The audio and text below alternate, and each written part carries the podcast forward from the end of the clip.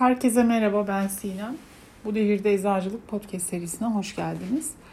Bu seride sizlerle eczacılık hakkında bildiklerimi paylaşacağım. Öğrendiklerimi, araştırdıklarımı, deneyimlerimi ve nasıl daha iyi eczacılık yapılır, nasıl daha mutlu ve başarılı eczacı olunur bu soruların yanıtlarını e, anlatmaya çalışacağım. Bir deneyle başlamak istiyorum.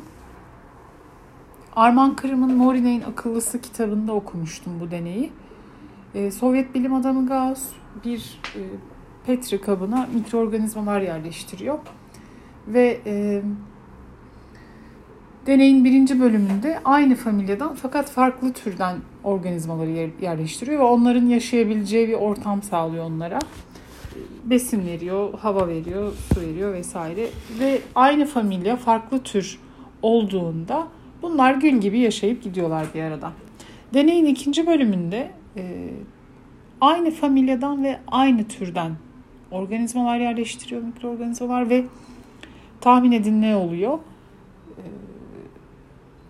ya hepsi ölüyor ya da en baskın, en güçlü olan hayatta kalıyor.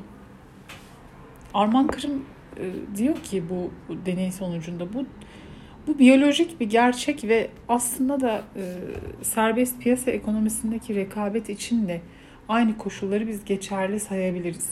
Yani bir ortamda hayatta kalmak için ya güçlü olmak zorundasınız ya en güçlü olmak zorundasınız ya da farklı bir tür olmak zorundasınız. Eczacılık camiasına baktığımızda e, bütün uğraşın e, daha güçlü olmak üzerine verildiğini fark ederiz. Genelde güç üzerine.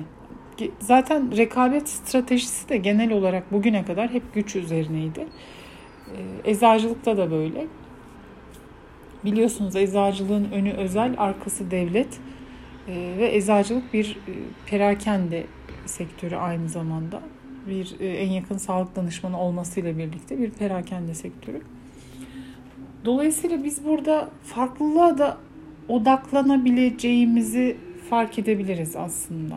Farklı olmak da bir strateji ve bunun da bir değeri var ve bunun da bir karşılığı var. Şimdi bunun hakkında e, konuşacağım, onu ayrı tutuyorum. Eczacılıkta farklılık nasıl olabilir? Eczacılık buna çok e, elverişli bir alan. Nasıl elverişli bir alan? 1997 yılında Dünya Sağlık Örgütü'nün Kanada'da yapmış olduğu eczacının sağlık sistemindeki rolü konulu bir toplantı var. Orada eczacının 7 temel görevi olduğu belirtilmiş ve bu 7 temel görev eczacılık camiasında 7 yıldız olarak biliniyor. Nedir bunlar? Hizmet sağlayıcı, hasta bakımında karar verici, sağlık ekibiyle iletişim kurucu, lider, yönetici, yaşam boyu öğrenen, yaşam boyu öğreten. Şimdi bu 7 alana baktığımızda bu arada son yıllarda buna iki yıldız daha ekleniyor. Bunlar da girişimci eczacılık ve araştırmacı eczacılık. Yani aslında toplam 9 yıldızımız var. Bunların haricinde eczacılık çok disiplinli bir alan. Ee, günlük bir eczane mesaisinin içinde ticaret var, halkla ilişkiler var, müşteri ilişkileri var, sağlık bilimleri var, kozmetik var, pazarlama var, satış var.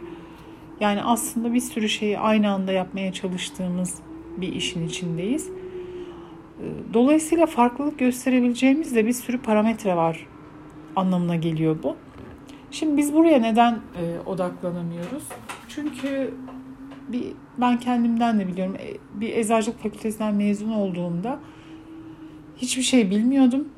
Yani sektör hakkında ya da genel serbest piyasa hakkında hiçbir şey bilmiyordum. Ya da herkes gibi olmaya çalışıyordum. Yani herkes nasıl eczacılık yap yapıyorsa yeni mezunlar da öyle yapmaya çalışıyor. Dolayısıyla e, kendimize ait bir farkındalığımız e, olmuyor çoğu zaman. Bizim eğitim sistemimiz de zaten e, kendimizin farkına varmayı desteklemiyor. Ben sadece eczacılık fakültesinden bahsetmiyorum. İşte 6 yaşından itibaren başlayan şu an 4 oldu belki oradan itibaren başlayan eğitim sisteminde de e, güçlü yönlerimizi e, parlatmak ve farkına varmak yerine sanki zayıf yönlerimizi ortalamaya çekmek gibi bir eğilim var. Bu konu uzmanı değilim ama gördüğüm bu.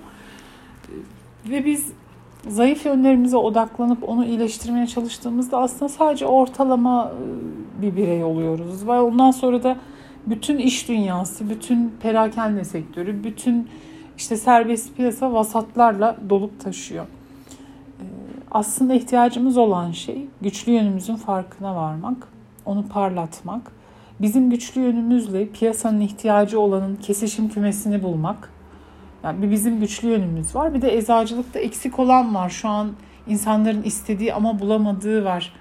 Ee, dünyanın gittiği bir yer var.